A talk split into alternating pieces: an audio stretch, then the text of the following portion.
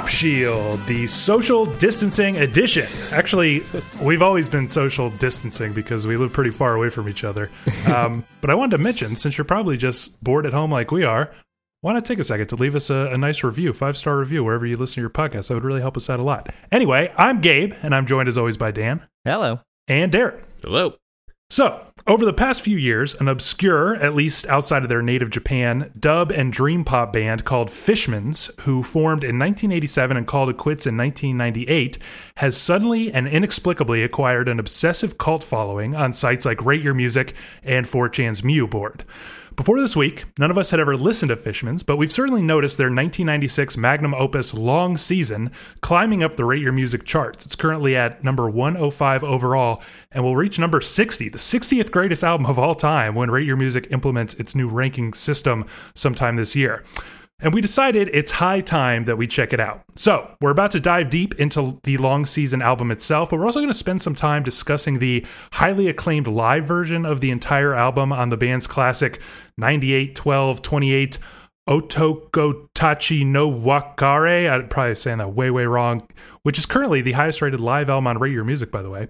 And we'll talk about our early experiences getting into Fishmans as well. Now, as I mentioned, none of us have any previous familiarity to go over at the top, but I thought we could go over some of the background info we picked up as we were first approaching long season. It seems to me that this album and Fishmans in general have this mysterious kind of aura around them, so I wonder if any of that stuff informed your first listens and what about their background gives them that aura in the first place. Yeah, I like purposely uh, didn't read much into it at first because I wanted to, you know, just experience it fresh. I, re- I really like didn't know what I was getting into at all.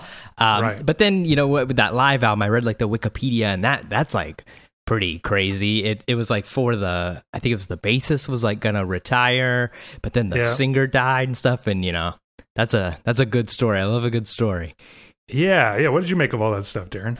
Yeah, I didn't read into it um, early on. I just kind of jumped right into the album at first. Um, but, you know, and it almost kind of organically happened just through listening and gaining interest to then turn to like the Wikipedia and actually read up a bit more. And, and then I got to that same story that Dan was just talking about that that live album turned out to be their very last concert as well before the lead singer died, which is just kind of Yeah. altered that entire experience of listening to that album and then ending on long season as it does uh, really kind of um, elevated that listening experience. And like dan said i love a good story too. So I, I think that element kind of adds to you know just the entire experience i guess. Yeah, I mean it's really quite tragic because, like you guys mentioned, um, the that last concert supposed to be sort of a a goodbye, but doesn't seem like bitter in any way. You know, just like the bassist wanted to move on, and it was going to be sort of a joyful goodbye to the band. And just three months after that final concert, which is documented on this famous live album, uh, lead singer Shinji Sato, I'm sure I'm saying that wrong as well, um, passed away of uh, congenital heart disease that I guess he sort of you know dealt with his whole life, um, but just really sudden and really you know sad right after this like really joyous celebration of their entire career arc. Um, and then I think it was like 2007 or a little you know sometime later. Um, this guy Hansi, who isn't like strictly a band member, but seems to have collaborated with them uh, pretty pretty often. You know, he plays violin and stuff here. Um, he passed away as well. So there's like this tragedy looming over them and yet i think what makes it so interesting is that they have a very you know we'll get into it obviously but just like a very joyful sound to them which like really you know it doesn't like clash with this backstory as much as make it like sort of a melancholy but happy thing you know that's just very Mhm. unique um I, I also want to mention that there's just something about I wonder if you guys agree with me, like something about the the album cover of Long Season, where it's just like these three guys walking on this like wooden bridge sort of thing that goes through these trees. And doesn't it just give you like the most mysterious? Like if you just saw that in a record store, I'd be like, I have to take this home. Yeah, it, it's got like like sort of a like a found photo kind of thing because there's Yeah. no there's no real like text on it. I don't think there's any text at all actually, Right. and um, yeah, it, it's like it's sort of out of focus. Like their faces are out of focus. You know, they're like it's like very anonymous uh, Mm-hmm. looking people, and it, yeah, it's just like sort of feels like a a, a semi spooky photo you you found in a in a parking lot or you know at a thrift store or something. Yeah. Yeah, I agree. I, I think the album art is you know very kind of mysterious. I, I think the idea of it just being a single 35 minute track is also kind of uh, very inviting. I, I think Yeah. for folks like us, you know what I mean. Um, just something that you don't often, too often see, right? Just a single Yeah. 35 minute track, right?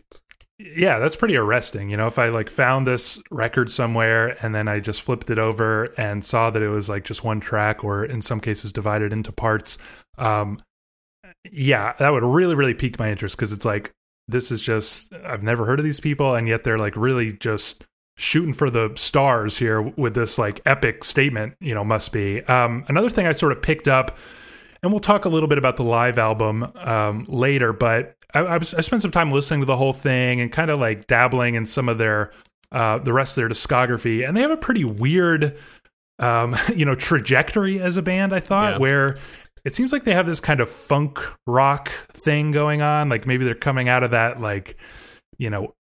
When Red Hot Chili Peppers were still kind of cool, uh, Jane's Addiction kind of a thing, you know, and then like somehow start to move into like pretty pure dub reggae pop kind of a thing and then start to settle into like a psychedelic dream pop world. I mean that's like bizarre isn't it? Yeah, I mean it's it's really like a crazy trajectory, and, and in fact, like when when you see it on paper, like that, you know, funk rock to psychedelic dream, it, it's sort of like like I'm glad I didn't read that before I listened to the album Yeah, because I would yeah, I I, would. I would have been like, ah, this is this is gonna be awful. But um, yeah, I mean, it, it, I I can't think of another uh you know band that that that- that's had a similar traje- trajectory at least. Yeah, it kind of almost makes it difficult to follow um, if you try to go in like some sort of chronological order. Like I was sort of like bouncing around a bit on YouTube just to get, you know, sometimes it's just nice to get to see the band members, see the band perform, and you know, you would go from one partial performance of like long season vi- video of that to like one of their very like reggae dub uh, performances, and I'm like, is this the same Uh. band? I'm like trying to look around at the members to like see if I recognize anybody because yeah it's so wildly different. Yeah. and the time periods and stuff. But yeah, it's kind of all yeah over the place. it, it- there's just like nothing about them from what i can tell and i again i want to like sort of add a disclaimer that we're not experts we're sort of capturing the experiences experiences of some first time listeners here you know but um it just feels like long season comes out of nowhere right maybe people would disagree with that but it's like I just feel like if you listen to everything pre 1996 by this band, it's also pretty weird that like in the same year they released another album that people seem to love, but is a little bit more like traditional song type structures and a little bit more in that dream pop world. Um, but if you listen to the pre 1996 stuff, I just would never have guessed like their next album is going to be Long Season, you know? right, Um, right. But on that note, let's kind of dive into the album itself. Um, you know, I wonder if we can start with the wide view, Dan, and kind of describe like what's the overall structure and sort of tone of this piece. Yeah, I mean it, it's sort of difficult because it it, it it moves um, quite a bit, you know, for for being like one piece. You know, it, it's not like incredibly repetitive. But that said, it does start with this like um, you know very like minimalistic. Um, repeating uh motif I, I- think it's like on guitar first and then um this like piano i guess it's a loop i don't i don't know darren you said you watched some videos i i didn't uh is it somebody actually Yeah, it's got to it's got to be a loop. Yeah, it's I know totally a loop. because I was thinking uh, to get you know aside here, but I was thinking on the live thing, like, oh god, your fingers would be fucking killing you. but, uh, so I assume it's a loop, but but yeah, you know, it moves it moves from this loop to and then you know it, it, it's sort of like grows and grows like more more things kind of come in and and come in and then uh, in the middle it sort of uh, not falls apart but like everything kind of disappears into this like uh, experimental uh, section Yeah. and then you know it all builds back up with even you know sort of more things uh i think it's a violin you know um there's some other instrument Accordion. yeah Accordion, accordion, yeah, yeah. that that yeah you know like this sort of strange uh very like you sort of said gabe like joyous uh sound um comes back and all it, it, it's like a it's a it's a real uh, it's a real trip, you know, ride, you know, throughout it. Yeah, the the live version, if you listen on headphones, like it actually starts off very faintly. You can hear that piano piece, and I, I think it's kind of clear that it that's sort of like a metronome for them. It's Yeah, it's not yeah. as obvious in the studio version because they probably like silenced it, but in the live one, you can basically hear it almost the entire time. Yeah, Um, and I, I feel like we should clarify. You know, it's like an arpeggiating, you know, kind of like chord, and it- Right. it's almost like two chords. So it like plays, you know, three bars of the of the one chord, ba- you know, down for for just a second, and then back up. Yeah. And so it gives this kind of like hypnotic arpeggio, basically just like running over the whole thing, especially in the live version. But it, it's kind of like the the rug that ties the room together, so to speak. uh, but go on, Darren. Yeah, and and so just like Dan was sort of describing it, like there's different sections to the track, you know, five identifiable like parts really where like something starts, there's kind of like maybe some certain instrumentation or some something about each part I think that separates it from the last and then it sort of comes back down and then the next part sort of starts. Um I think that's pretty fair to say, Gabe, wouldn't you?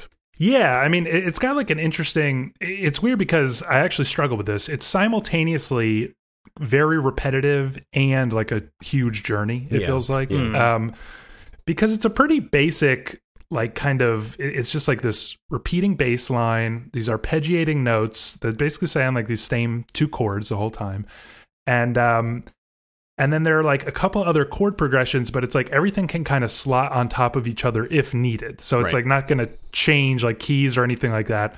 Um, and you know, it, it sort of has this. I, I- it has this vibe of like I know it's not this, but it has this vibe of like everybody recorded, you know, thirty five minutes of their part. And then you can kind of like just play on the faders and bring them in when you want them, you know? So, Yeah. so like things will kind of slowly disappear things will come back in. There's like a couple there's like just basically two sort of um really identifiable synth lines like synth type hooks um that appear here and there. Things disappear without you really noticing. And you know if i was going to try to describe like the actual music of it it's a pretty unique mixture i would say of like the the bass is just so fat you know Yeah. what i mean like Yeah. it, it's really got like a dub feel and yet there's nothing really dubby about like the way it's actually played you know um but it's it's sort of mixed like a dub album um or a dub song rather where the bass is so fat and booming and the drums are really quite light like they almost sound like they're played through a high pass filter or something Yeah. to where the bass is really like the low end and you get this kind of like you know marching rolling drum sounds that aren't heavy and booming. Like they're really quite like you know just clacky like glittering sounds that almost blend in sometimes with the arpeggiating bell sounds and piano notes and stuff like that. Um, and just to add on to that like i was saying in in dub music you know when you make a dub mix of like a reggae song it's basically like a live improvisation on the mixing console. You know what i mean? Like where you're adding delays here and there you're pulling things out you're like sucking all the air out of it and then bringing in like just a just the bass and a bunch of empty space and then bringing in all this stuff and then taking it all out. And the album kind of moves in that way you know what i mean? Where it's like you mentioned it there and it like sort of you build up and then you drop everything out and you build back up again and yet there's lots of like builds and drops and disappearing like the rhythm will just disappear at points Right. unexpected points even you know what i mean Yeah, Yeah. I mean, I, I I was gonna say like yeah, like you said, Gabe, it does sort of have like this feel like somebody's you know playing the faders. You know, like like I I- I think like the the engineering of the record is is uh you know like the like the the the, the fifth Beatle or whatever. I don't I don't know how many Yeah, people are in this right. band, but um you know like it, it it really seems like an instrument in and of itself. Yeah, it, you know, and I, I think when you when you talk about a track that goes 35 minutes, even if it's split into parts, you know, I, I want to make sure that it's kind of understood that it doesn't really feel like this is just some sort of jam, and they are kind of like looking around at each other and they're like, "Okay, we good?" And then kind of like putting an end to it. Like it, it really seems pretty deliberate. Like Yeah, it does. you know what they're trying to do in each one of these parts um and I, I get like the idea of like you know messing around with the faders and everything but it, it really does feel like everything is there just long enough you know it, it doesn't really feel like anything overstays its welcome or Yeah, get into but like I- a- I just get the- improvisation territory too much. Yeah, but I get like a strong feeling that those decisions, those smart decisions, were made like afterwards at the mixing stage. Probably, you know, because fair. I bet like you know there was. I bet they just like had a lot of accordion and stuff to work with, and that they're sitting there like piecing this thing together and deciding like, oh yeah, the accordion needs to come in here. And it's really interesting to me how nothing really like steps on each other too much. You know, you get the sense of it's like building and adding layers and stuff, but it's not like the simple trick of, okay, we've got like these 10 parts. Let's make the crescendo just everything playing at the same yeah. time. You know, Yeah. it's kind of like, you know, you almost, you'll never hear like the violin and the um, accordion playing at the same time, basically. Right. No, you know, you'll never hear the two synth lines on top of each other, et cetera, et cetera. it's really like masterful in that way because when you know before i actually listened to the record and stuff when you see it's a, a 135 minute you know track and stuff I, I really did sort of think it was going to be like real jammy and stuff and it's not. It does seem like very like masterful and like um purposeful you know what what's made the record. Um but i, I see like on the um the wikipedia it says like the producer uh quote would shed blood from his eyes from looking at the monitor for too long. So you know i think i think the editing is is a big thing here. But um I, you know I, I don't think that's like a negative uh towards the record at all you know. I i, I think like having the um you know the the like knowing what to keep and what to get rid of and stuff like is just you know just as great as as playing it you know that way you know, the first time Yeah, and it's like brilliant and like very playful the way that, like I swear, sometimes like the the bass and drums will just like vanish and then come in for like one bar and then vanish Mhm. again. You know, like it. There's a lot of that like tinkering that makes it just really really fun. Um, what do you think of that, Darren?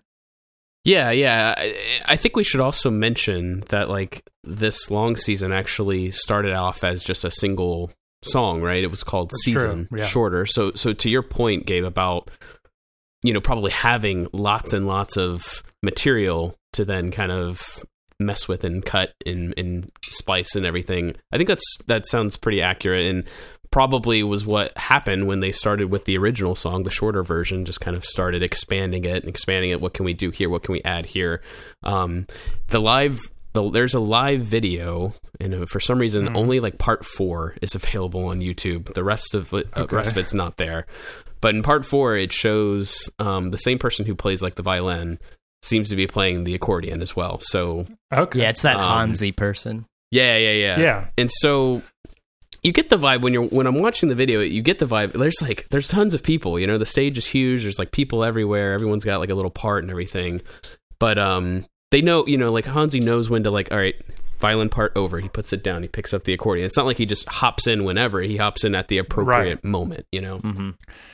Yeah, I, I get the sense that they like they did a lot of playing in the studio, um, studio as instrument kind of style, and that they then like rehearsed and learned this piece as they had constructed it, and then they they you know we'll get to the live version more in depth, but they pretty much have it down to a, a T. Uh, you know, it's not like just a free form version of this song Yeah. it's not like oh let's just play and play and see what happens you know it's like very very constructed Yeah. by the end but um but yeah i mean i just want to emphasize that I, I think that that is like a virtue of the record For sure. is that it's got that like exploratory playfulness and that you feel like every decision is very deliberate even though it was like maybe constructed at the mixing console um i wanted to ask you know i think it's important to bring up some kind of influences and like touchstones here um, in further describing the sound. But you know, first I want to ask if you just listen to this. I mean, do you think you could nail like what time period this is even from?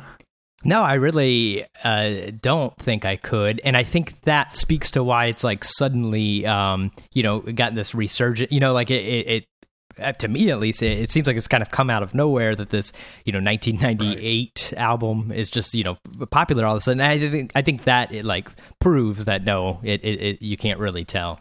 Yeah, no, not at all. Um, you know, I would not have known that this was in the '90s, 2000s. I wouldn't have been able to guess. I mean, I, I suppose you know, you wouldn't go too far back. You know, maybe right, right. Yeah, of course. 80s but- and beyond. I don't think we'd go that far, but anywhere between the 90s and, and literally today, like if this album was like something that came out a couple of years ago this year, I it wouldn't have surprised me. I would not have been like, "Oh, that's that's weird." Not at all. Yeah, I don't know if it's been like uh, remastered or anything, but even the like production itself doesn't like sound uh, Right. dated or or 90s ish or anything. I don't think. Yeah, you know, I, I feel like it does have that kind of like timelessness about it, and I think it helps that everybody's kind of discovering it like well after the the time it was recorded. Um, and yet, I did find myself after you know several listens and kind of really thinking about it, you know, finding those sort of '90s connections. Um, for me, like a really big thing that I'm reminded of constantly is Radiohead, just in the sense of well his vocals are they have this kind of like whiny but soaring like beautiful you know high register kind of thing a lot of the time um even his like scatting you know reminds me of like Thom Yorke on lotus flower and stuff like that you know how he does those kinds of things um Yeah. so i get that vibe but i also get the vibe of like this kind of this kind of like very clean sound where you know there's not like distortion. It's not like a grungy kind of 90s like alt rock thing at all but every guitar is like treated in some way. You know what i mean? Yeah. like you know how like you listen to like subterranean homesick alien or whatever um off O- ok computer. It's like those guitars are like you know how does a guitar come to sound that way? You know it sounds like a clean guitar. You would describe it as clean and yet it is so treated so filtered.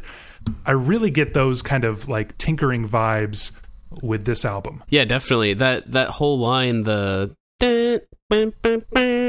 yeah, in the live version, the, the guitar was playing, but when I had first listened to this, I couldn't decide whether is that some sort of like a synth Yeah, right. or is that No, a guitar, exactly. You know? Yeah, it's the same same feeling.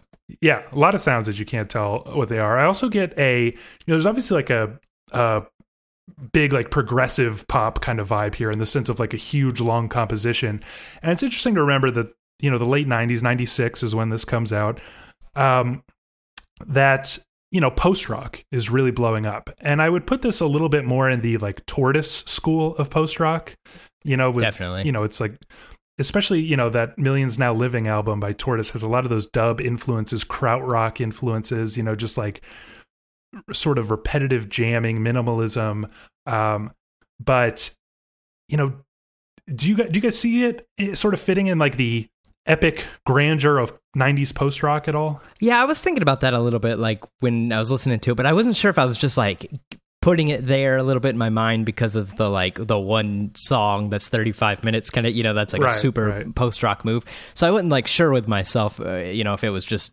that bias or or what. But but yeah i mean i, I think i think you, you mentioned tortoise. I think that it is it's not that it like sounds exactly like a tortoise record or something but like uh, it's it's definitely like in a uh, a similar sphere of uh, of that.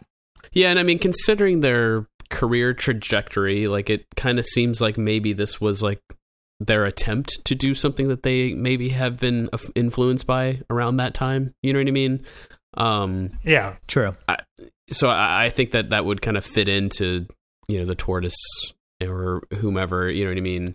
yeah you get a little bit of like a you know uh i, I want to say scott walker but like not that crazy but you know just like a vibe of like we're not so happy just playing like reggae pop anymore you know and like we're hearing all these cool records you know from america or whatever and they're doing some crazy shit and uh let's like go for broke let's like do something real real big um Another thing I jotted down is like early Portishead. I think there's like a strong trip hop element to the, you know, beat like nature of this. I was really struck when I first put it on because I, I sort of thought it was like a psychedelic rock band, you know, which I guess it technically is. But when I put it on, I was like, this sounds like an electronic record, you know? Um, there is a quality, especially, you know, obviously to the to the record, but especially at the beginning of the record where I, I basically can't decide like what is sampled and what is played at all. Like almost everything because of that treated quality I mentioned, and because of the looping, repetitive nature of everything. I wonder like. Is that a sample? Is that a sample? Like some things are definitely samples, like we mentioned. Um, there's a part like where like, you know, like the ba ba ba ba ba ba ba ba vocal line and stuff. On the live version, that's like so like clearly sampled. You know, I don't know if right. they Yeah. sang it for the record or what, but did you get that vibe? Like, you know, there's kind of like a if you just told me everything was constructed from loops, like in a Stereolab kind of way, in a Portishead kind of way, I would believe you. Oh yeah, I mean, like like I said at the very beginning, I wasn't sure if you know somebody was if that was a piano loop or or somebody like playing it and stuff. But yeah, I mean, even like sometimes the drums, even which I I really love the drums on this record, but uh, Right. you know, like some some it, it never feels like a drum machine, but it never doesn't feel like a drum machine. You know, I I don't know. It, Yeah. it, like sort of in the, in the, the like krautrock kind of way. You know, like like especially like Can. You know, like people always said that like Jaki Liebezeit was like the human drum machine. It, it Right, sort of has like right. like that that sort of uh, Jackie feel to it, where it's like it's it's so like I don't want to say perfect, but like just just correct that it that It's like precise. and yeah, yeah, precise Yeah. is a good word. Yeah, and and controlled like that. You're never like I don't think it's a drum machine, but I Because I wouldn't be know, like- surprised. Like, the opening song on on the first Portishead album, "Dummy," it has this like kind of shuffling, you know, drum roll quality to it, and I get like that same vibe from the you know when the drums get like pretty intricate um, and shuffling in that same way, where it's like I could totally buy that this was just sampled off of like you know a cool jazz record Yeah. or something like that. Um, did you get that sense, Darren? Early on, you know, I I think I was a little more like Dan, thinking like everyone's playing something, even that piano pe- part. But after like repeated listens, I'm like there's just no way that somebody's like Yeah. so perfectly playing that um, Right. for 30 minutes. It's ridiculous. So. You know, after like listening to it more and more, certain things started to pop out that like, okay, this does actually sound like a loop. And you know, again, when I watched the live video, the drummer's got like a a machine right next to him where he's going there and hitting different buttons and kind of setting off other certain samples or whatever. It was for a different song, but like that's that seemed to me okay. That's the vibe that they're going for. There's like a mixture of live instrumentation and drum machines and other other sample equipment. You know, Yeah, and I feel like that's that's all like very in the '90s school of thought. When like Sure. you know one of the reasons I just love the '90s is that like everything was wide open. You know, they were just like excited about dub music. You know, they were excited about like African music, and there's like some kind of tribal drums on the middle section that I want to talk about more in a minute. Um, you know, there's like people are interested in hip hop. You know, like back then it just felt like, hey, hip hop is cool. Like I know that I play, you know, your Beck or something. I know I play like folky lo-fi rock, but like why the fuck can't I like buy a drum machine and make a hip hop song? You know, there was just like that freewheeling spirit of the '90s, and I feel like that's all over this. Um, other stuff I jotted down. Um, I don't know if you guys were like big Sigur Rós fans at all. Not really, no. I mean, I'm aware. Uh, of them. I, I just never really liked them. a couple of their albums, that Untitled album from way back in the day. Yeah, I mean, they just have like this very distinct like joyousness. You know, like it makes you want to cry tears of joy when you Yeah. listen to them or something. And I feel like, uh, you know, this is like obviously before Sigur Rós, but I feel like it kind of looks ahead to that a little bit. I also thought a lot about like, um, um, and I saw other people referencing um, similarities to kind of Animal Collective in a way. You know, that like arpeggiating line that's just over the Yeah, top of it just feels so like Merriweather Post Pavilion, like this sparkling, glittering, like you know, psychedelic, just dream state that Yeah. you're in. Yeah, I could see Um, that. And I thought, I thought too about like um, Panda Bear's Person Pitch, which is kind of like this hazy daydream vibe of like just you know some of those really long songs they just sort of like travel in the strangest ways um, get quite noisy and abstract at points even. Um, you know and I, I thought like wow it, it was so unique that he's basically making pop as if he was a dub producer. But i find now that you know like all those years late or earlier um, fishmans was doing the same thing. Um, so i just rattled off a bunch of stuff. Was there any like you know touchstones that you guys identified? It or did you feel like this was really a very unique sounding kind of thing Yeah, I mean, I, I think it mostly. I I felt pretty unique. You know, I, I couldn't think of like, oh, this reminds me of this band. You know, like like the things I mentioned. You know, like little little parts of it. Like I said, the can and and you know Right. tortoise and stuff. But but nothing where I was like, this sounds exactly like that. You know, it's just sort of like things that gave me the feelings of other things.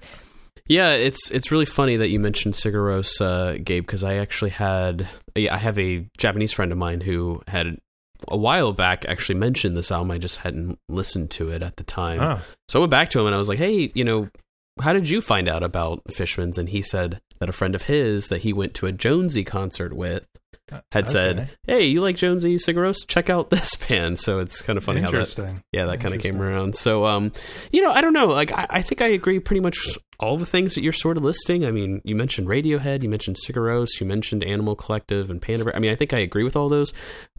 What's really odd is like in my listening, I just wasn't really thinking about too many other bands. Um, Yeah. I kind of feel like this is sort of like a a special experience, you know, and part of it may may be to do with like I don't know when it comes to like a band from a different country. Um, I I try, I try to give them like the benefit of the doubt, like that they're sort of like creating their own genres of music or their own take on genres of music over there, you know. And I'm sure that Yeah. they're influenced obviously by like American bands and stuff, but it's always it's just really cool because like the, it seems like they add something that is unique to them. Like this sounds very much like a Japanese type of band and their take on, you know, maybe some of the influences that we have, pre, you know, just mentioned. But you know, you know what I'm saying? Yeah, I'm actually always fascinated by that because it's like you think about like Fela Kuti is just like making Nigerian James Brown, and it just so happens to be like the craziest, most unique thing. You know, it's Mhm. it's like absolutely fucking incredible. But um, yeah, it's really amazing to, when you hear like Western influences pop up and just radically transformed um, across the world.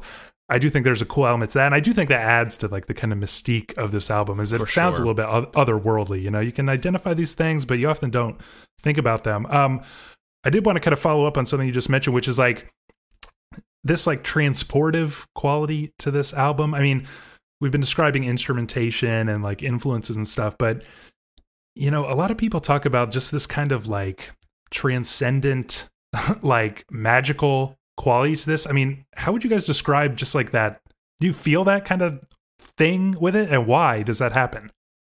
Yeah, I feel it a little bit. I think because it is like sort of uh its own thing. You know, it doesn't it doesn't like seem so uh, of a time or of a place or you know oh it sounds like this band that was also around at that time or even later or earlier. And then i mean i think the like um the vocals are, are like the the singer he's got like sort of an odd voice uh, which Yeah. honestly took me a little bit to get used to.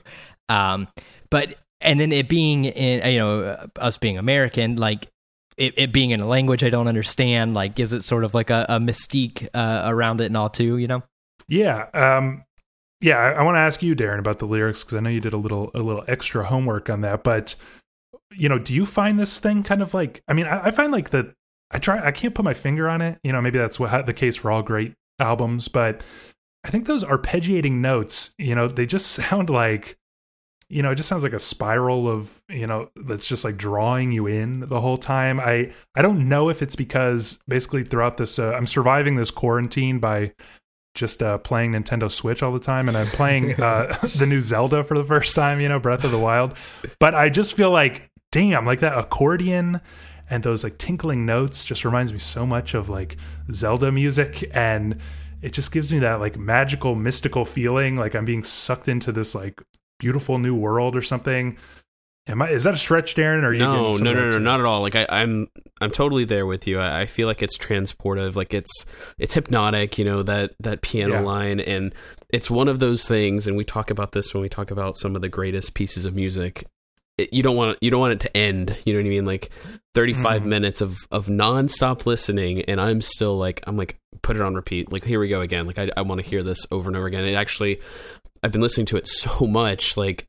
I had to force myself to like, all right, let me like just listen to the other tracks on the live album because Yeah. I think I'm going to like overkill at this point. Um, and going into the lyrics, so you know, the majority of my listening, I, I didn't really care to think too much about the lyrics, but uh, you know, just after doing a little more research, reading about it, um, the subject matter of the song sort of came up. So I got interested in checking out the lyrics. I asked a friend if they would translate them, and they did. Um, and you know, I, I mean, I'm not going to sit here and read them or anything, but I'll just say that it's it's about as poetic as I felt like the song already was. You know what I mean?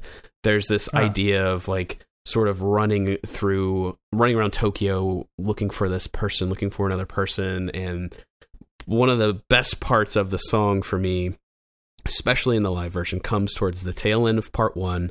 Um, you kind of know where like it sounds like children are sort of singing along, like the la da da Yeah. da da da da. Da-da-da-da. He's Yeah. singing something about like you know what is that song that you're that you were singing? What what about it do you remember? And it's just like very like Ah. abstract questions like that, and um, you know. It, it, it kind of just creates an experience for you when, when you're listening to it. And I think that's why I can't stop listening to it because it just feels like like a game almost or a story. Like you want to get to the end Yeah. or you want to experience the whole thing um, in one take. It's really it's it's definitely the type of thing that you can't just jump in at any point. Like I feel like you have to start You're right. from right. the beginning and, and experience the whole thing. Yeah, that's that's pretty interesting because I like consciously avoided like looking up the lyrics or any information about them because I just wanted to like maintain that mystery. There's just Yeah, something same. like so mysterious about this whole album, and I was like, you know, and that's like kind of a Sigur Rós thing, you know. He like it's sort of sort of a corny gimmick in retrospect, but he sings like in a made up language, you know. But it adds like this mystical, transcendent quality to it. Um, and yet, I felt sort of validated by. I guess I can't be sure because I don't know shit about Japanese, but there are lots of long stretches where it's just like wordless vocals, right? Yeah. Um, lots of like oohs and ahs and ba ba bas, and you know, there's even like a couple on the record we should mention. You know, a couple female vocalists come in for a few spots, and you know, particularly the one in the just before like the middle section that that we'll talk about. Um, you know, she starts like doing some vocal fireworks in a way that's like really reminds me of Pink Floyd's Great Gig in the Sky Yeah, or something Yeah, yeah. and it's like it just feels like no words could really capture this like rapture that this woman is in at that like really pivotal moment um yeah i mean it sounds like you guys are on board but those kind of wordless vocals i think are just so essential you know to the to the spirit of this album do you agree Yeah, of course. I mean, I, I think that that's why I didn't look up the lyrics or anything too, because it I, it, it just sort of felt better to not know. You know, it, it, it left the mystery uh, of the the record, and um, yeah, just like like I, I really enjoy like that aura, and I, I I listen to like a lot of music from other countries and stuff, and I don't know, I I never really feel like I want to know what they're saying. Uh, maybe that's just me being lazy or, or what, but no, well, I mean, because the, the trouble is like translation, right? It- Yeah, it never, like, when really comes about out. lyrics or poems or yeah, like it. There's not a direct translation. Even the person who translated this are like, look, it's not. It's very Yeah. difficult to translate lyrics because a lot of it's like it's emotions, and they yeah, exactly. are they they may not exist, eh, you know, exactly in English the same way, you know. Right, right, right. Yeah. Um well we um oh yeah, one thing you mentioned earlier, which was that like it just it just you just want to like listen to it again and again. And I think there, there's sort of like a brilliant trick here, which is that it's a long song, but it's a pretty short album, you know? It's a 35 minute album. Right, so like right. you you get the best of both worlds. Like you get the epic quality and yet it's like very very, you know, listenable, very snappy. Yeah, that's true. Um, on that note, though, I want to start like sort of talking about the the individual parts a little bit, and I think that the best place to start here is part three. All right, which is, you know, a lot of people are just so enthusiastically in love with this album, um, and we're talking about a lot of the reasons why. But part three seems to be a hang up for a lot of people, even like pretty big fans. Otherwise, um, you know, I wonder. You you sort of described a little bit, Dan, but can you describe part three and what makes it challenging? I mean, I think because it becomes like the, the the rest of the record is like very obviously, you know, quote unquote music. You know, like what what you would think of as, as normal music. This, this part gets into like uh, a real experimental thing. Uh, it, it's pretty ambient. There's like sort of uh, it's hard to even de- describe like the sounds exactly, but it's sort of like a bubbling sound and, and everything. Yeah, like water drops Yeah, or yeah. something, but, Uh, but not like light like that. You know, No, like- that is No, the most, yeah, it is yeah, the it's- most uncomfortable feeling when I was listening to this, and it just sounds like a like a you know a brick falling into water, somebody picking it up and just dropping it in again, like these loud boom.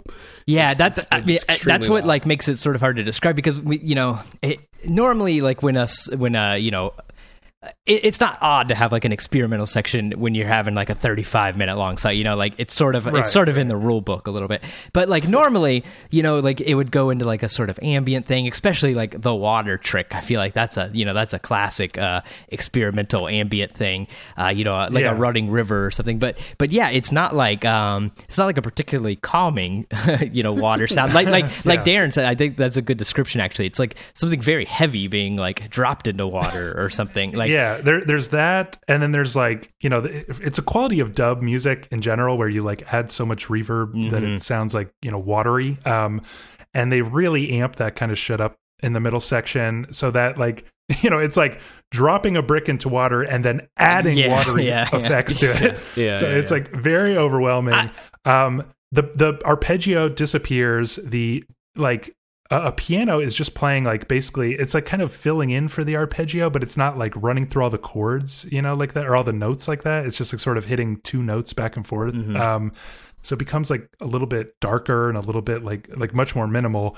Um, you get other, you know, so you think about like this water drop sound is a little odd, but then you also get like laser sounds, like pew pew pew pew pew, Yeah. again with lots of delay and reverb. You get like group group, you know, so it gets like Willy Wonka tunnel, you know, e like like a little bit. That's a yeah, that's a good description actually. Um, you also get like these bells like that are just ringing like and it sounds like an alarm clock going off and it's so loud it like overwhelms even the water drops um so like you mentioned not comforting at all and then the drums like start you know just r- rolling like wild drum solo type shit um that become increasingly lo-fi to where it just becomes like distorted like Mhm. um what do you make of all this you know this part and do you like this part darren Um, you know, it, it's it's a little difficult. It was it was much more difficult, I think, at first, um, getting through it because I, as I mentioned, the uncomfortable water dropping sound. But um, you know, the more I listened to it, it, it kind of just became a part of the overall experience. You know what I mean? Like, I, it just never felt like it was too, um, you know, I, I didn't think it was awful or anything. Like I, I know that like things will pick back up for parts four and five. Um, and actually Yeah. the live version I think is actually really, really gorgeous the way um this portion is handled. You've you've got the piano kind of still going in the background, but then yeah it sort it of ties like it yeah. shimmers, you know what I mean, into this whatever type of effect that just slowly builds up. It's a lot less uh uh, discomforting. Yeah. You know, there, the the water drop is still happening on the live version, but it's it's not as loud. You know what I mean? So and it, it gets totally buried because i think you know and we could just talk about it now but yeah part three is like the biggest change i think between the two versions Yeah, um, yeah. and the live version it's like they really kind of fix whatever problem you you could you know perceive with the the record version um it basically gets like where it gets to the point where these like sounds and stuff are running but it's clear that everybody is just playing with the effects on them you know? Right, and that those ringing bells start to like just they just overwhelm the whole thing and they just become constant. But the like reverb and the filters and stuff are getting played with to where it becomes more of like an ambient wash. And then you never lose those arpeggiating notes Right. even though they're getting tinkered with as well. Um it really becomes like very much like um oval's album do while you know Yeah. or 94 Diskont but the song do while. Um like a very beautiful like almost glitchy ambient track. Did you find that that was like markedly improved on the live version dan? Uh, I don't know. or I maybe you're into the yeah, abstract I- noisiness I liked it. I mean, I'm sure it doesn't come as a surprise. You know, I, I like weird experimental music, so I, I, I enjoyed like that that section on on uh, the studio record. Um, I, I felt like it, it's sort of like a nice um, little break. You know, like i i if if Yeah. the song just continued the way it continues uh, for 35 minutes, I, I think like it, it could possibly get stale or, or or anything. But but you know taking this like little detour um you know like like i said it's sort of like almost expected in in like this sort of one song album thing. And it's not like it's overly um long or anything. Like that section's six and a half minutes.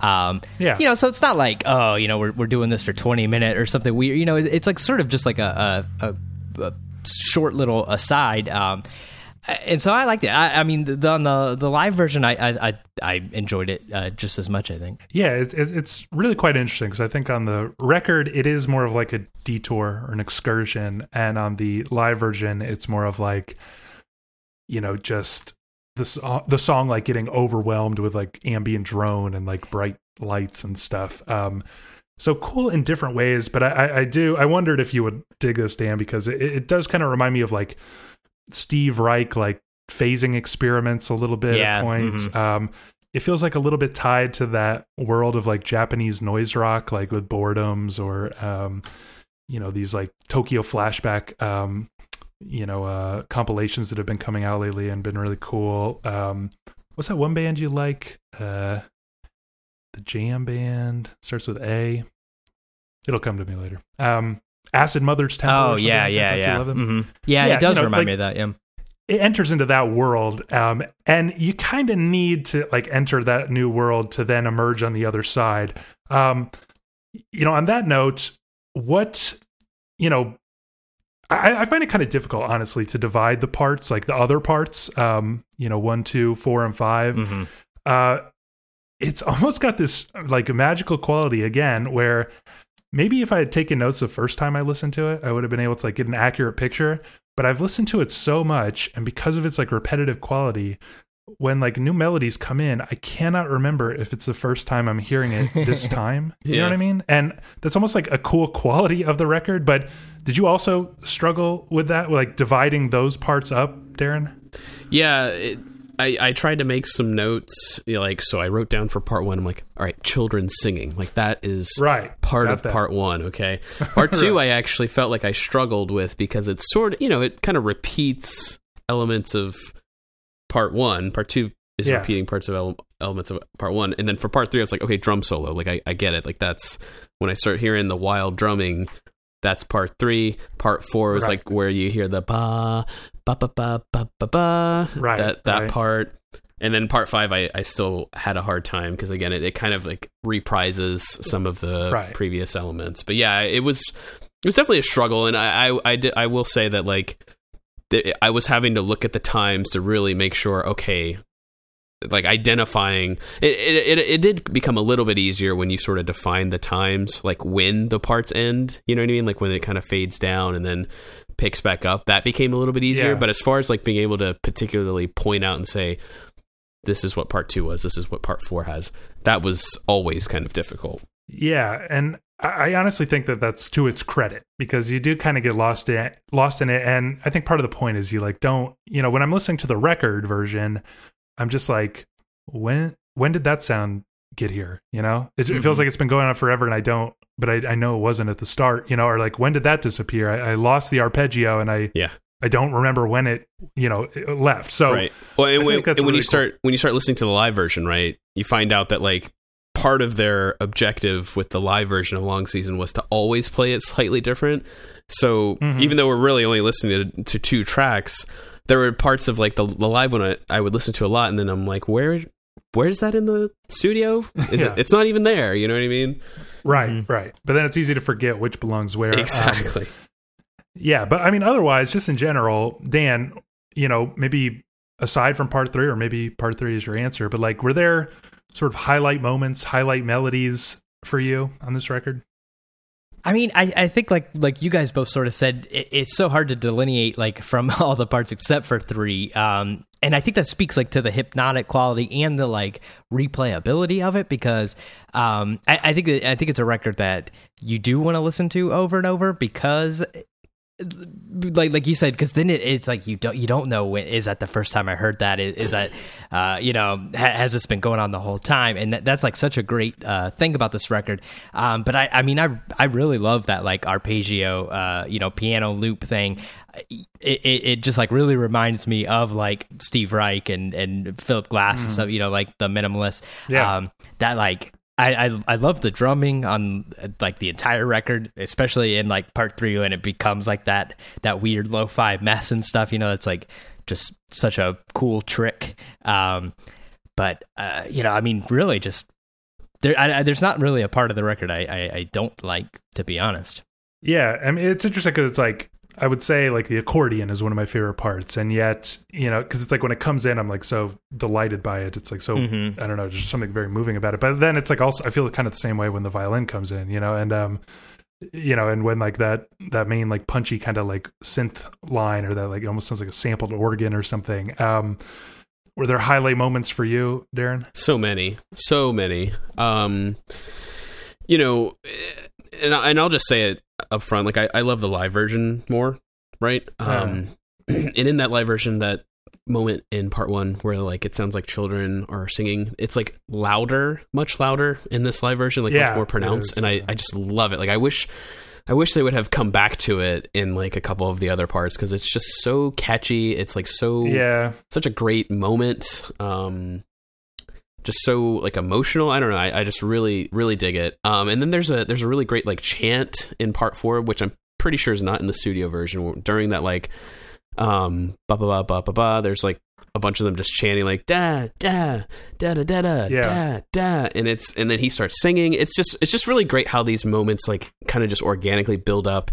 They happen and then they pass, and we move on to something different, and we never come back to it again. You know, um, it's Yeah, like there's like yeah. this longing, and then when you find out that the lyrics have a little bit to do with like you know what did you remember about this song or like something special about a certain song? Like that's what's happening as i'm experiencing this song right here you know? Like i'm i'm hearing these things. I, I can Right, hear the children singing portion from part one when i'm in like part five right um it sounds like it comes back. Maybe it doesn't or maybe it does. Like it's just really neat how they sort of play with that. Like uh, clearly they must have known like oh this is a really great thing but we're not going to do it again like because the, the song is just ever evolving. It's just kind of constantly moving.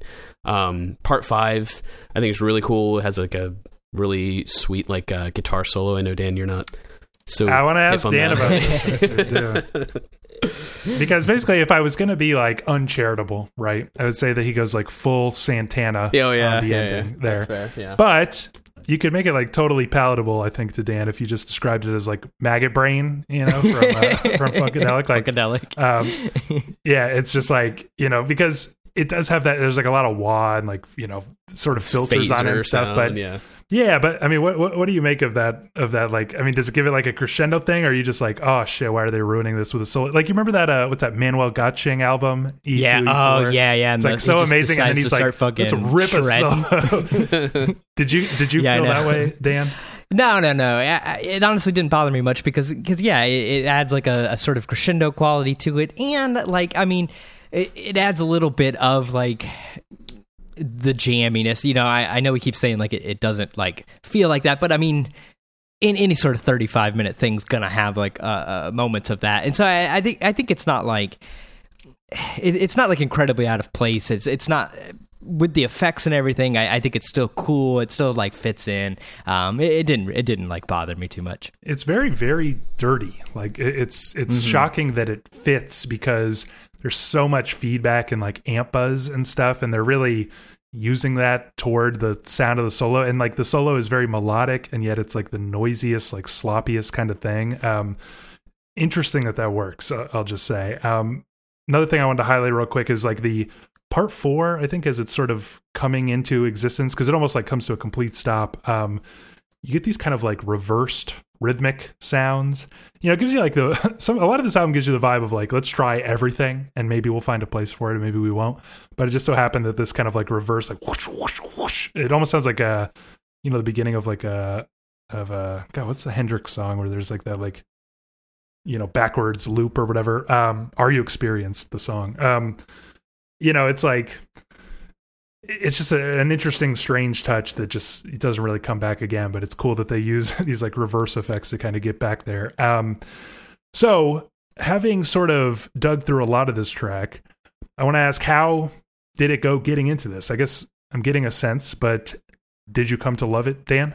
Yeah, I mean, I I I took to it pretty quickly. I I sort of mentioned that like the the vocals were like the one thing that took a little bit to get used to. Um, Uh. you know, he sort of has like a an odd voice. Um, like, like you, Yeah. you mentioned, it's it's kind of high. The the first time it came in, I was like, ah man, had to go and ruin it with uh, singing. But um, it, it really, uh, I, I once I got used, I got used to it. Probably, uh, you know, the second second go through, and uh, from then on, I I I, I liked it um, quite a bit, and uh, really had no problem. Yeah. What about you, Darren? Did it was it like challenging at first at all, or was it No. just grab you immediately? It grabbed me immediately. I mean, I, I absolutely loved it. I mean, you guys, you guys know I'm, I may be a little biased when it comes to you know Japanese related things, but um, so I was a little hyped already. Like, oh, this is gonna be good, and you know, it kind of blew me away. Basically, um, honestly, I didn't really know what to expect. You know. Uh, I've listened to some Japanese folk music, you know, things that are not like necessarily J-pop, right? But um, just hadn't heard anything quite like this and it's one of those experiences where you know I, I think i talked about this way back in the day when when we when i first listened to like car seat headrests you know you this this obsession quality kind of takes over you and Yeah. you're finding yourself like i, I got to learn everything i can learn about this band i'm like whoa you know sato sato he died he, that you know it, it, it changes things um adds mystique and and builds a, a new story around the band itself and then makes the, li- the the repeated listens like fresh because now I'm listening for different things. You know what I mean? Uh, Yeah. It was pretty much. I, I was good from the from the very beginning. Yeah, I was I was like pretty pretty much immediately grabbed. I think like the sound is so it's just like if you haven't listened to it, like whatever you're imagining, it's just gonna like still surprise you Yeah. what it sounds like. Because I'm like, is this a band? Is this a DJ? Like what the fuck is this? It's like it was just so not what I was expecting. I hear I heard words thrown around like psychedelic and blah blah blah, and it was just like just the strangest mixture. So it did grab me immediately, and yeah, I found myself like, you know, I, I would listen through it, and then I would be like humming it, like just involuntarily, constantly, you know, because it's so catchy and so like repetitive Mhm. and loopy. But um, but It's family then- friendly too. Uh, played it around the kids quite a bit. They were all into it at it? various various points. I don't think anyone listened to all 35 minutes in one sitting. But yeah, my my girlfriend also liked it uh, quite a lot. I'll I'll admit. Um, so girlfriends and But- families, good, good. Yeah, I mean, I think it's just like undeniably catchy. It's like Yeah. extremely catchy, which is crazy for a 35 minute song. Um, you know, so I guess we all agree then that it's like sort of it, it deserves this new classic status it's attaining. But like, I'm wondering what I mean. Wh- what do you think its legacy is gonna be? Like, what heights could it reach? Is it gonna be just like a rate your music, you know, curio kind of a thing? Do you think? In 50 years they'll be inducted into the Rock and Roll Hall of Fame and well, it'll be like it's the new Velvet Underground. I mean, that's probably a scale from 1 to 10. Where's this going to land? I mean, I think it'll stay a, a um, internet curio, you know, kind of thing. Um, I, I think it's hard for, for stuff to, to get higher than that, uh, you know, the, the way things are nowadays. Um, but I mean, I, I'm, I think it does definitely like deserve the status. And I, and anytime one of these things like pops up like this, it, it makes me like so glad, you know, like sometimes I, I feel like I've listened to so many records that there's just like nothing left to discover, you know, and then, and then when you find a, a record like this that I had never even heard of, that's from 1996, you know, like, Right. um, you know, it just makes me like really, really happy that there's a, there's still something left out there. right.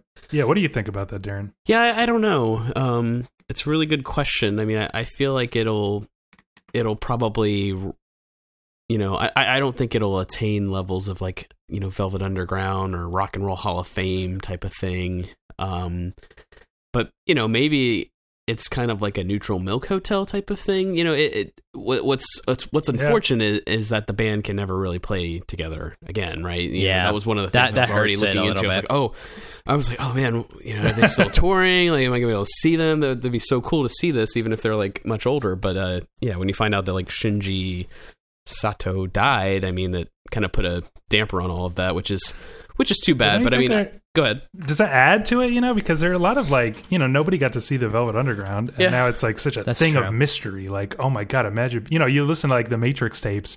It's clear that there's like 25 people in the fucking room, and you're like, God, you know, those people just got to hear that. You know, you see like pictures of Joy Division performing, and it's Yeah. like in somebody's living room. I mean, I think that definitely might adds add to, to it. it. Yeah, I think it does. I think it definitely does. Yeah, I I don't know. It's gonna sound crazy, but I could see this like becoming pretty big. And you know, you think you ta- you mentioned Neutral Milk Hotel. I mean, I think Neutral Milk Hotel is gonna be like a Rock and Roll Hall of Fame thing. Like, Hmm. I mean, is, is that nuts? Because everybody of our generation adores them, right? and it's like, yeah, but you know, it, I- it seems a little I think- crazy I think- now, but it's like, I think you're stuck in like the bubble of like the people we know and the places we hang out on the internet, like all know about Neutral Milk Hotel. I I don't think like but we, that's gonna we're gonna be the new boomers one day. You know, we're gonna run. no, no, that's not what I mean. I don't Rock mean people. Hall of Fame. I don't mean people our And- age. I don't mean people our age. No, but, I, but that's what I mean. Is like nobody listened to like the Velvet Underground, right? Except for a select few, and then all those people became like you know the rock like legacy acts, and they all love Velvet Underground. Nobody listened at all to Nick Drake, and then the people who adored him became like those you know the indie like soft lo-fi rockers of like the 80s and 90s you know? And then now he's like an icon. And i think that you know it's a stretch. It's, it's pretty early we're so early that we don't have like like I, the next step is going to be um you know anthony fantano will make a video reviewing fishmans. I can definitely see that happening right? Then the next step is that pitchfork will do like a sunday classic review of this album and i could totally see that happening you know they'll act like we always knew it we never reviewed it just because we didn't feel like it you know um they'll get around to it. And then it's on like basically the most popular site. Then maybe there's like a reissue campaign a couple years later blah blah blah you know? And i could see it it's a stretch but i could see like it becoming pretty prevalent in this new generation and that that generation one day taking over and then being viewed pretty highly. Am i crazy I Yeah, don't. think I, a don't think bit. so. I, I mean, I, I- I don't. yeah, I mean, I mean, so. just look, just just looking right now, like uh, Neutral Milk has just under a million uh, monthly listeners. Uh, Fishmans has uh, uh, around 150,000, uh, you know, monthly listeners. So Yeah. I, they're they're pretty they're pretty far apart. I think. I know. I just imagine like Michael Stipe before he's famous. He's hanging out like in an Athens record store with his with his buddies, and he's like, "Do you think the world will ever know Nick Drake?" They're like, "No, dude. It's like the it's just our bubble. Like only hipsters know Nick Drake, you know." And then boom, what do you know? So Yeah, but It's possible, Even Nick. Drake, I think, is a bad example because I don't think like like your mom doesn't know who Nick Drake is, and she's you know the same age as Michael Stipe. Uh, it- that's something that again people that like music like us know about. Like Nick Drake is like the Yeah. level of Neutral Milk Hotel. I mean, maybe maybe slightly more. Gabe's just hoping people will revisit this podcast many years from now. Yeah, no, he's just Yeah, yeah, be a he's trying to look like a soothsayer. this is what I'm saying. Some people are going to say that we're like pretty late to the party. You know, I think that there were a couple like big, you know, developments actually in the last couple of years that I, I meant to mention at the top, which is that like, I think you know, it's one of those things where I think it became like a meme on mu, and then you know, it, it ended up getting forced into reality where like people actually loved this thing. Um, but then, um, you know, I think it was like 2000. God, so 2016, there were like reissues of these albums, which were extremely expensive and hard as hell to find. And um, now those reissues are extremely expensive and hard to find, but still. Um, and then it was something like 2017 or 2018. Um, no, actually, just about a year ago, I jotted down uh, that all their stuff hit streaming for the first time. So I think these are like the logical steps toward the growth. And um, you know, some like hardcore fans might say we're pretty late, but I, I you know, it, we're like right at the cusp. I think where they might start, they might, might, might, might start getting pretty big. Now, I want to shift a little bit to that live album, 98, 12, 28. Um, we talked quite a bit about it, but I mean, if you had to sum it up, like the wide view, I mean, what is like so special about the live version? It's very common for people on radio music, for example, to you know swear that the live version is is the definitive version, that it's so much better than the record. Why do people say that? Well, I think it just fleshes out certain parts a little bit. I mean, it's actually like six minutes longer. Um, Mhm. and I mean, there's a lot that, that happens in that extra six minutes. You know, there's, there's a section there towards the tail end of, I believe like part four, where the violin sort of keeps repeating, um, a part and like all of the music just slowly kind of fades and fades and fades until it's just yeah. the violin by, by itself. Um, in fact, I, that might be the start of part four. That's how it. That's how it's. It Yeah. opens on um on YouTube anyway, and uh, you know, it, it just it seems to just have a much better flow, even though it's like six minutes longer. It seems like the parts go go you know are fleshed out just a little bit more. We talked about how part three just makes so much more sense.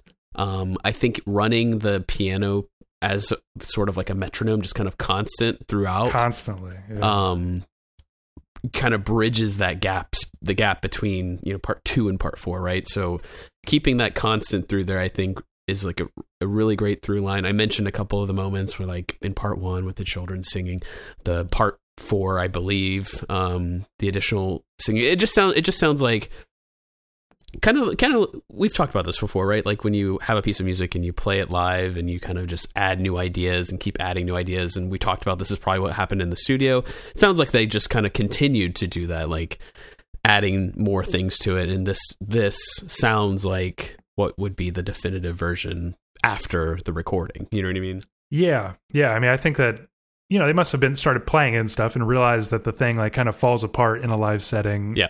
In the middle, you know, and that you need like a through line, but they don't even just, you know, it's not even just part three. It's like the thing is running like nonstop, and there are a few key moments where it drops out. There's a part like in part four where you know he's just strumming the chords and singing and it's it's got like a real like 90s ballad kind of vibe like because it's just one man with a clean uh, you know electric guitar strumming and singing um and then everything sort of slowly starts to come back in around him including the like amazing arpeggio but um yeah i mean do you feel what do you feel like makes it special dan Um, you know, I, I think a lot of stuff like like Darren said, you know, it, it does sort of feel like uh, a a bit more like labored over. You know, like you you could see like it, it- it's had like a little bit of evolution.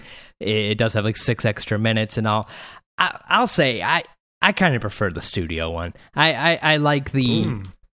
I like just the overall sound of it better. Um, I, I really on the live one the like and Darren you said you liked this so sorry but um when when they start that little chant the like duh duh long season you know whatever like that got that was a, the, the hit was a little corny for me. Um I, I I really could do without that that portion. Um so I, I think I I honestly really preferred the studio version Interesting. I mean, there there are a lot of merits to um, to that. I think because the studio has like this kind of warm, clean, like timelessness to it, where it just sounds like, you know, like I said, it sounds like it could be sampled, it could be like real, whatever. There's like a controlled like quality to it. There's even like a vinyl crackle uh, to some of the samples that they're using and stuff that like gives the whole thing kind of this like weird timelessness. Um, mm-hmm. And I think that's a big difference here on the live version, which is it sounds like a quite a muscular band, you know, playing. You don't get to run the drums through the high pass filter that make them so light and controlled. uh-huh You know, in contrast to the booming bass, it's like both the drums and the bass are quite booming. And yet it adds like a real urgency to the sound. You know, if like the you know, I guess it sounds corny, but you know, the the studio version just makes me feel like I'm like spinning in some spiral or something, you know, getting like just I don't know, whatever. Um this one is more like a rush, like I'm like moving somewhere. I'm go it's taking me somewhere really fast and the you know, in the studio, you've got to kind of like they'll slowly bring the rhythm section down, it'll disappear, it'll like slowly arrive again. Here there's much more of like a start stop thing. You know what I mean? Where it like crashes in and it gives it like this sort of propulsiveness that I don't know. It gives a lot of energy that I think I, I can imagine people uh, gravitating toward. Even though maybe I also do prefer kind of like the gentle glitteriness of the studio. Um, you agree with any of that as far as the rhythm section, Darren? Yeah, and I, I think that's what sort of makes it feel like a journey a bit more in the live version because it, it does feel like you're moving. You know what I mean? Um, Uh, and there's like this sense of like longing in his voice, you know, like like on some sort of search or on some sort of journey. And I, I think it just comes through so much clearer. I feel like in in the live version, um, the studio version though. I- think is a different experience, which is cool because I I think I'm gonna always like go back and forth and never really just you know prefer one and only listen to one um, because I I think it offers just like you said a, a little bit different of a of an experience and less about movement and more of just maybe like a wandering or Yeah, or you floating or something right like right right which is which is really neat. I, I I think both work and I I went back and forth this entire time that we were listening um and ne- never really felt you know never really felt like I needed to choose one or the other. I, I think ultimately I would pick the live version just because I think there's a there's just a little more of an exciting factor um that I uh, more of a rush that I really enjoy in it but yeah, but the studio version is is definitely got its own merits to to think about. Another thing I want to mention is the uh, we get actually two guitar solos here on the live version, and um, and actually a lot more like guitar. There's a lot of like wah guitar with this Yeah. kind of like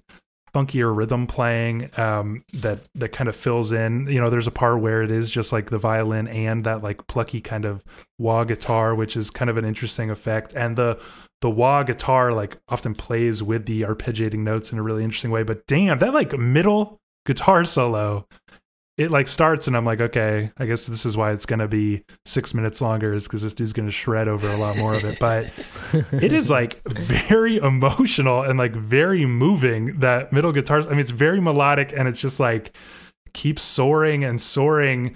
Um, Darren, you're you're a, a kind of a rocker. Did you? I mean, did you feel pretty moved by that as well? Yeah, absolutely. It was it was um I, I really love the guitars actually all over the uh, the live version. Um it was really cool kind of watching it uh on YouTube and like I mentioned that like synth synth note is played by the guy who does like all the soloing and stuff.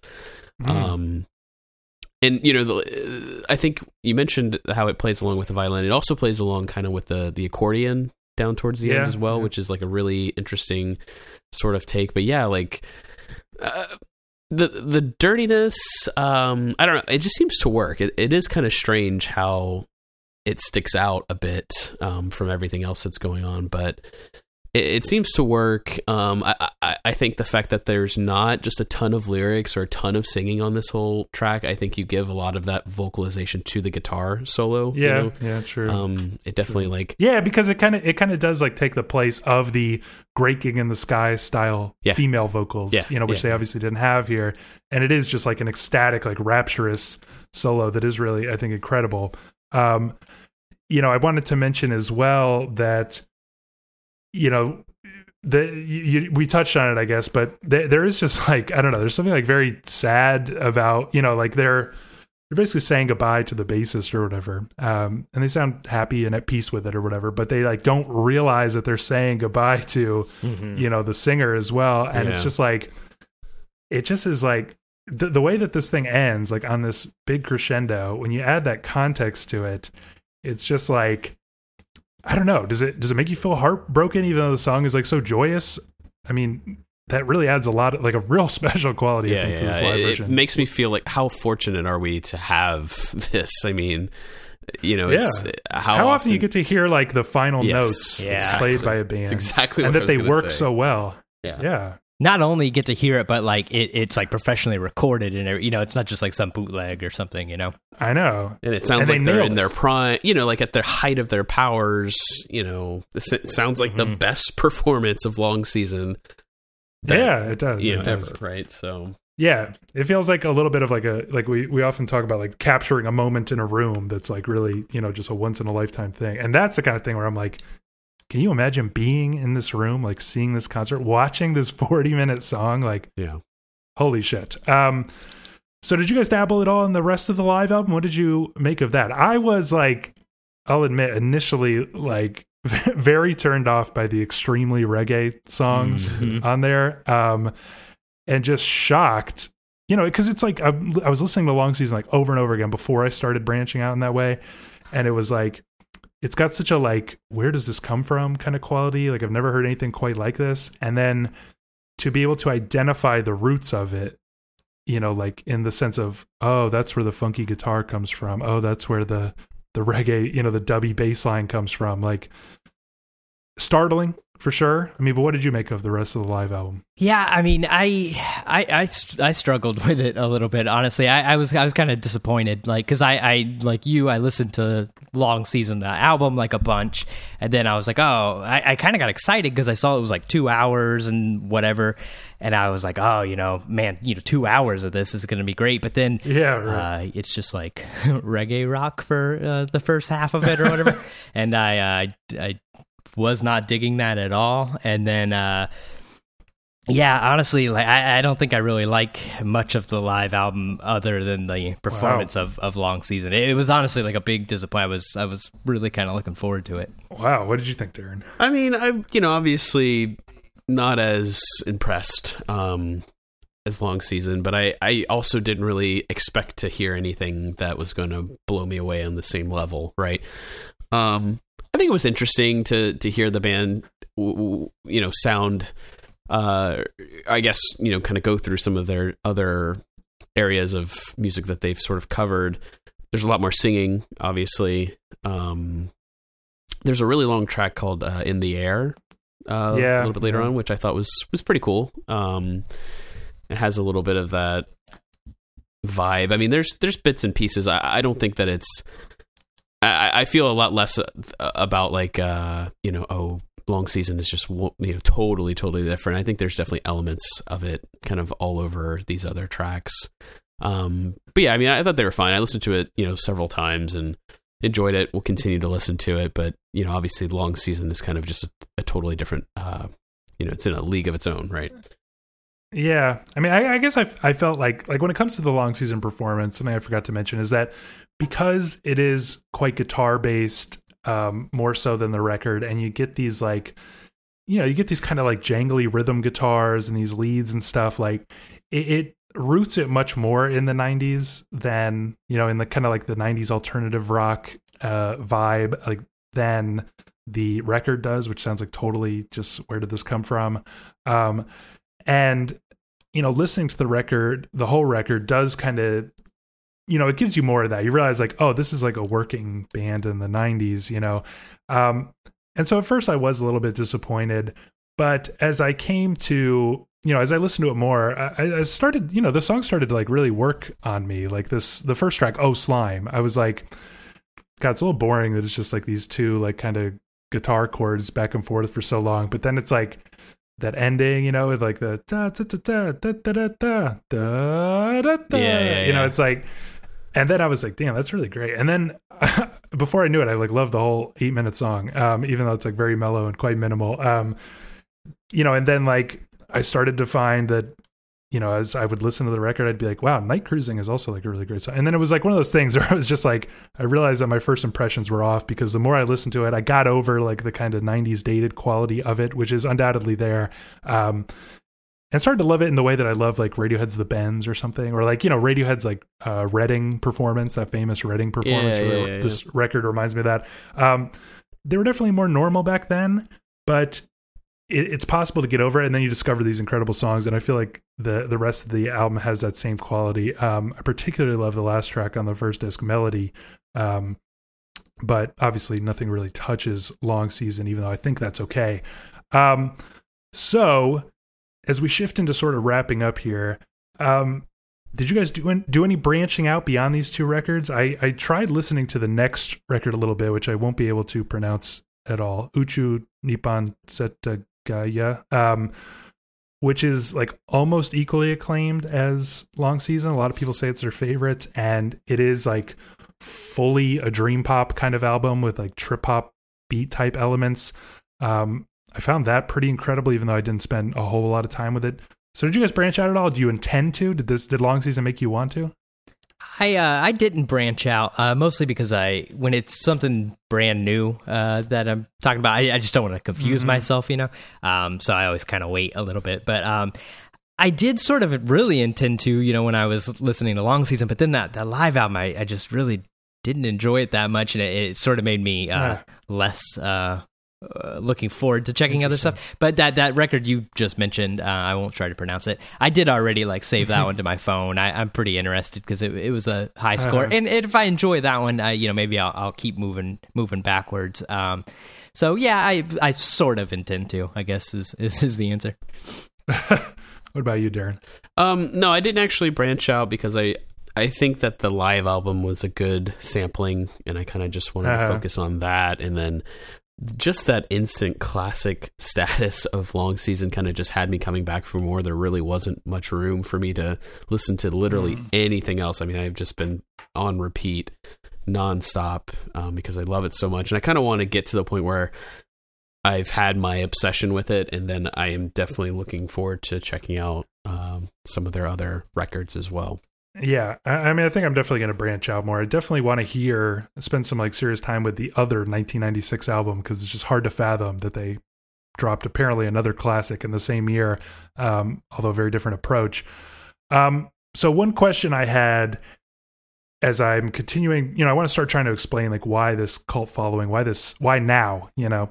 Um, and you mentioned Dan that it seems pretty random, but one thought I had is that it, this is definitely like kind of indie rock, you know, and we are in like the lowest state of indie rock possible. You know, it is like nothing is lamer, nothing is like more boring and more old sounding.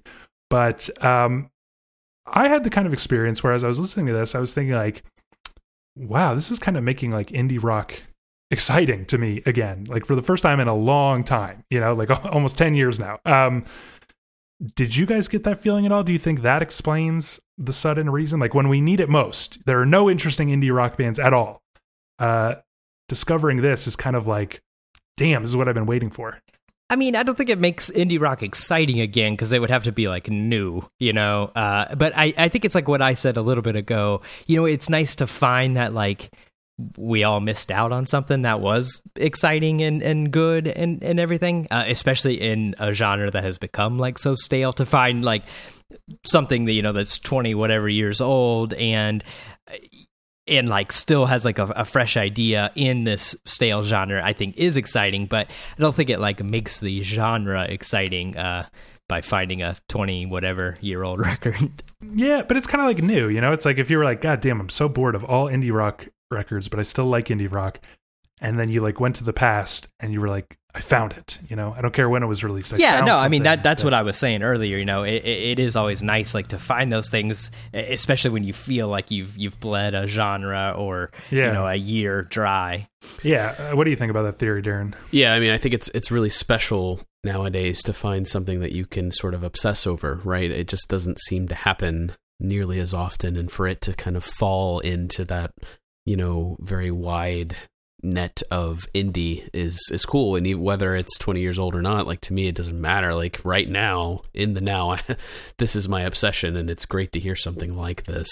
Um it makes me hope that there's there's more. And then you know the way it's rising up i mean hey maybe there are you know new bands that are coming along and hearing this hey, and yeah, getting influenced and we may see some sort of renaissance at some point you know that's that's what's missing for my theory earlier, right? For them to make it to the Rock Hall of Fame, um, if they inspire like a whole new wave of musicians, that's how it'll happen, right? Because that's, yeah, that's, how like yeah. Velvet Underground got there. That's how Nick Drake got there. Um, you know, like, and, and I, I, think it's possible. It's weird because you know we did that. We did an episode a long time ago now on uh, Merriweather Post Pavilion, right? Listening to it ten years later, and you know we all agreed it's still a great record, but you know, we can all remember when you first heard it mm-hmm. and how like new it sounded, and it just sounded like incredible. And it was interesting because this because the, the parts of this record made me think of that album. It was just crazy, like in 2020, to be having that experience with an indie rock record again. Like, just like wow, you know, uh, this is crazy. Um, never heard anything like this. Um, you know, so yeah, I don't know. People, there's still a lot of people that just like I don't know. They want to like they want to grab guitars and drums and stuff and make music again, but that's like so out. And uh, it's cool that there's something new to be inspired by. So that that could do it. Um, all right, so I guess uh, you know, really running out of questions here. Do you guys have any closing thoughts on this album? Um, you know, one thing I was wondering is like, it does seem like people have that cultish obsessiveness with this thing, which again, that might help. That might help them get to the rock hall. I'm going to start the like, campaign to get. yeah, go for it. Start it now. you need to start it now. Um, yeah, yeah, yeah. But yeah, I mean, maybe closing thoughts, but also kind of like, do you feel that itch at all? Can you explain what about them? We talked. We started talking about sort of the mystery around them, but what about them is like making people so obsessive?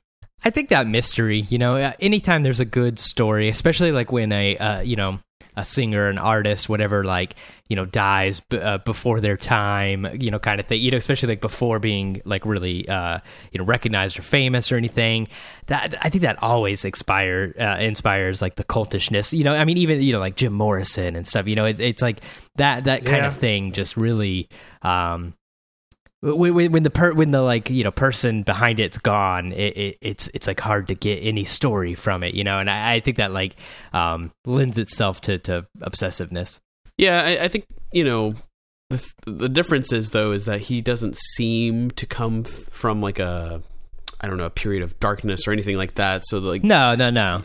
I, I didn't really read his death and then think, okay, now how do I reinterpret Long Season Right, based on that? Um, but it definitely adds to the mystery, uh, you know, because you just don't know there what would have come afterwards, all that kind of stuff. But um, you know, I guess as far as like final thoughts, like I really love this record. Like it's become an instant favorite.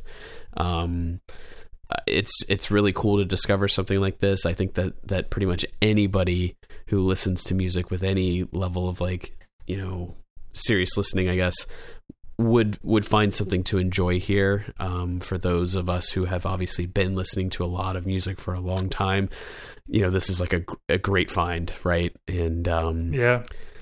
you know it's it's it's it's definitely cool to kind of come to it even though it's it's already building up steam to come to it like before the pitchforks and you know Fantano and all that kind of like jumping on board and stuff like I, I totally see it Gabe I think that's probably what will happen but for anybody who's listening um, this is definitely something to check out and and kind of dive into and, and get obsessed with Yeah. I think I I can simply agree.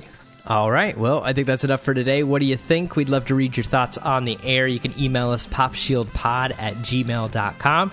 And uh, once again, next episode, not sure. Uh, we'll post it on Instagram, Twitter, all that crap, though. If you like the show, help us out by subscribing. Leave us a five star review wherever you get your podcast. Stay connected. Twitter, Facebook, Instagram, all that is at popshieldpod. And we'll see you in two weeks. See ya. so long